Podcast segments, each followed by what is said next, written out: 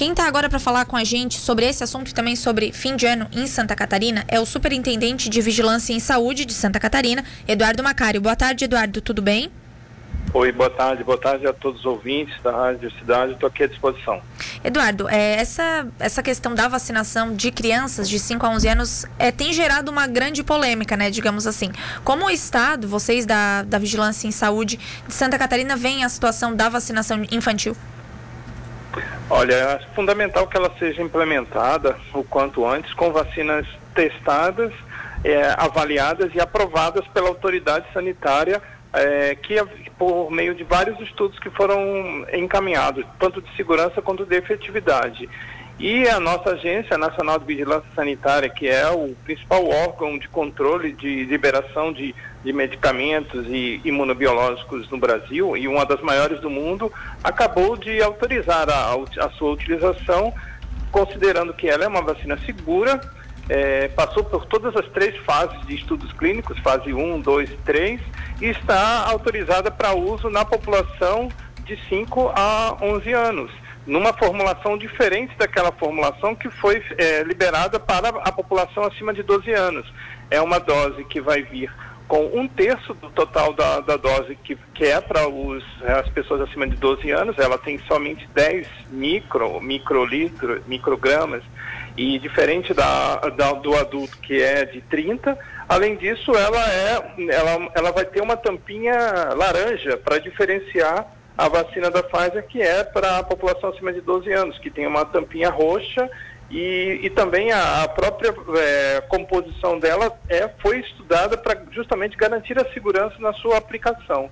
Então, a gente vê com muito bons olhos a aprovação por parte da Anvisa e aguarda ansiosamente a liberação, a, a compra pelo Ministério da Saúde, que está com uma, uma abriu uma audiência pública, abriu uma consulta pública, mas nós acreditamos que a ciência e toda a, a necessidade, a importância de termos as crianças é, protegidas contra a Covid-19, não só contra a doença, mas também contra a síndrome da é, imunopediátrica, que ela é uma síndrome que ataca muito as crianças, né, é uma forma diferente da, da, da Covid-19, que vem atacando as crianças e provocando sérios problemas neurológicos e com a vacina, com certeza, essas crianças estarão protegidas contra a Covid e, com, e também contra essa síndrome pediátrica que, que ainda tem é, muitos casos sendo notificados é, no Brasil. Perfeito. Eduardo, a gente até passou uma notícia antes no, no Giro Internacional Nova York, está registrando uma alta de internações de crianças né, com a doença.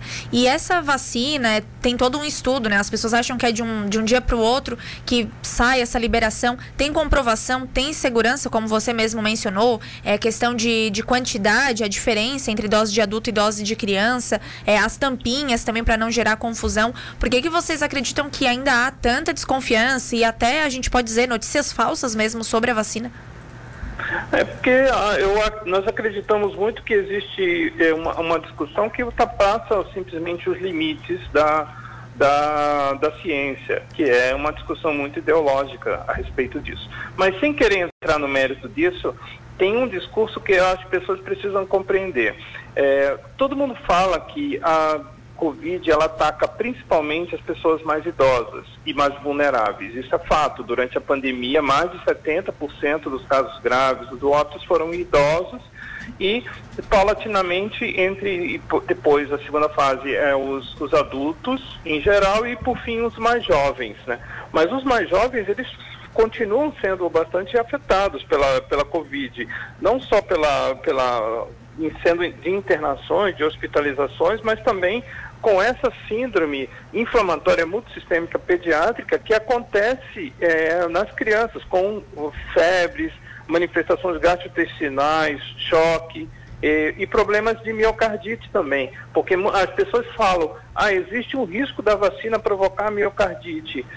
Pelo contrário, existe o risco da Covid-19 em crianças, foram mais de 23 mil casos, 24 mil casos de Covid-19 em crianças, e boa parte dessas crianças, embora não tenham ido a óbito, elas podem ter sofrido e sofreram sim as consequências da doença dessa outra forma, inclusive com desenvolvendo é, quadros leves de, de, de miocardite numa quantidade muito maior. Então, é, o, que, o debate que está sendo feito é unicamente na questão dos números. Ah, é, foram a óbitos menos de 30, é, 38 crianças abaixo de 9 anos aqui em Santa Catarina, é, mas foi ó, ó, os, os maiores, os mais idosos, a quantidade de óbitos e de hospitalizações foi muito maior. Só que a gente não, não entende é que justamente essas crianças que foram a óbito por Covid eram, eram, eram a sua grande maioria crianças saudáveis que poderiam ter uma grande, uma longa vida, mas que foram plenamente e fortemente afetadas pela não era para ter nenhum óbito por Covid, não era para ter nenhum caso de Covid é, nessas crianças. E justamente a vacina ela vai promover essa imunidade, vai garantir que essas crianças sejam protegidas, desenvolvam dentro do seu sistema imunológico, que já é, tem uma, uma, uma ampla capacidade de formação de anticorpos para sarampo, para é, rubéola, para cachumba, para meningite, e dentro do programa de vacinação, que é o programa de imunização, é, ter a capacidade também de produzir os anticorpos para contra a Covid-19. E aí a gente garante esse nível de segurança de toda a população. Perfeito. Eduardo, outra discussão é, é quanto à questão da prescrição médica, né, para tomar vacina. É, Santa Catarina já tem alguma preparação em relação a isso? Então, nós estamos debatendo junto com a Câmara Técnica da, da, dos municípios, né, Estado e município, mas a nossa posição vai ser acompanhar o CONAS, que é o Conselho Nacional de Secretários Estaduais e também de Secretários Municipais, de que não é necessário a prescrição médica para vacinação. Basta, assim como as outras vacinas, que o, a criança venha acompanhado dos pais ou responsáveis no posto de saúde para receber a, a dose da vacina. Quando você coloca a questão da prescrição, você acaba gerando um tipo de é, barreira né, de acesso que, primeiro, as pessoas vão ter que procurar um pediatra para fazer uma consulta, para depois dessa consulta levar o filho para fazer e para fazer a vacinação. É, eu, nós achamos que para vacinas isso é um movimento desnecessário, principalmente porque as vacinas elas já são atestadas no seu requisito de segurança e de eficácia e que para uma campanha de vacinação isso pode causar um certo nível de, de, de, de demora. Eu vou citar isso, por exemplo, que quando é, as lactantes e, e as gestantes em que teve a campanha de vacinação para elas, durante um certo momento a gente recomendou a questão da prescrição, mas a gente viu que no último, no, no, no final das contas, essa prescrição acabava sendo um empecilho, porque tinha, as mães tinham dificuldade de marcar consulta e aí com a Covid acabavam é, ficando desprotegidas. E como as vacinas já foram atestadas e já existe uma autorização para uso nessa faixa, principalmente com a, a vacina da Pfizer, é, consideramos assim desnecessário e, e, e, mais efetivo realmente é a, a, autorização dos pais que precisam ser esclarecidos sobre a importância da vacinação e, e lógico, a autorização do órgão regulador. Perfeito. Rapidinho aqui, Eduardo, para a gente fechar, já que eu anunciei a questão de, das festas de fim de ano, a fiscalização está municipalizada, né? Agora é de responsabilidade do município. Isso vem fiscalizando, isso vem dando certo, aliás?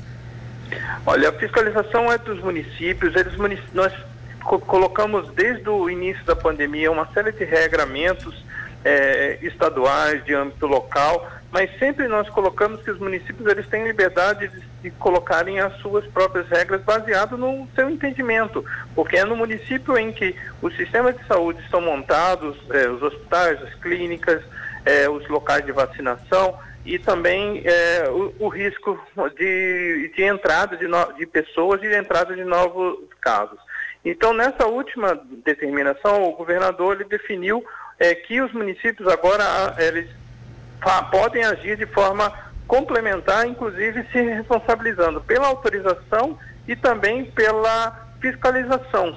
Nós trazemos uma série de recomendações Algumas recomendações elas são obrigatórias, por exemplo, o uso de máscara é obrigatório em ambientes fechados, em ambientes aglomerados, por lei federal e pelo decreto estadual, mas outras são recomendações que, né, do ponto de vista sanitário, são importantes de serem seguidas. Por exemplo, você organizar um show, um evento com mais de 500 pessoas e promover uma logística para que essas pessoas é, seja, um ambiente seguro, né? seja um evento seguro de pessoas vacinadas ou testadas contra a Covid antes do evento, você promover é, um certo nível de distanciamento, é, disponibilizar o álcool gel, disponibilizar é, é, também ambientes arejados, ventilados. Isso tudo são medidas que são altamente recomendadas e que devem ser seguidas por todos, para que justamente sejam um evento seguro, que as pessoas vão lá comemorar e a passagem do ano, a festa de verão, momento de férias, e não se infectar e, e adoecer contra a Covid. É esse é o pacto que o Sistema Único de Saúde faz, é o pacto que a governabilidade faz e o que a gente espera dos prefeitos, secretários municipais é que hajam com prudência, é, tentando justamente trazer as Eduardo Macário na linha, acredito que caiu a ligação. Tá, tá nos ouvindo, Eduardo? 6 horas e 22 minutos. Então a gente basicamente entendeu, né, o que ele quis dizer. Município agora é responsável pela fiscalização dos eventos de fim de ano em cada cidade. Então o estado ele acompanha, mas ele não fiscaliza. Ele não é o responsável por isso. A gente acabou não conseguindo agradecer o Eduardo, mas fica aqui o registro. Superintendente em Vigilância em Saúde de Santa Catarina, Eduardo Macário, conversando com a gente, trazendo declarações importantes, principalmente sobre a vacinação infantil.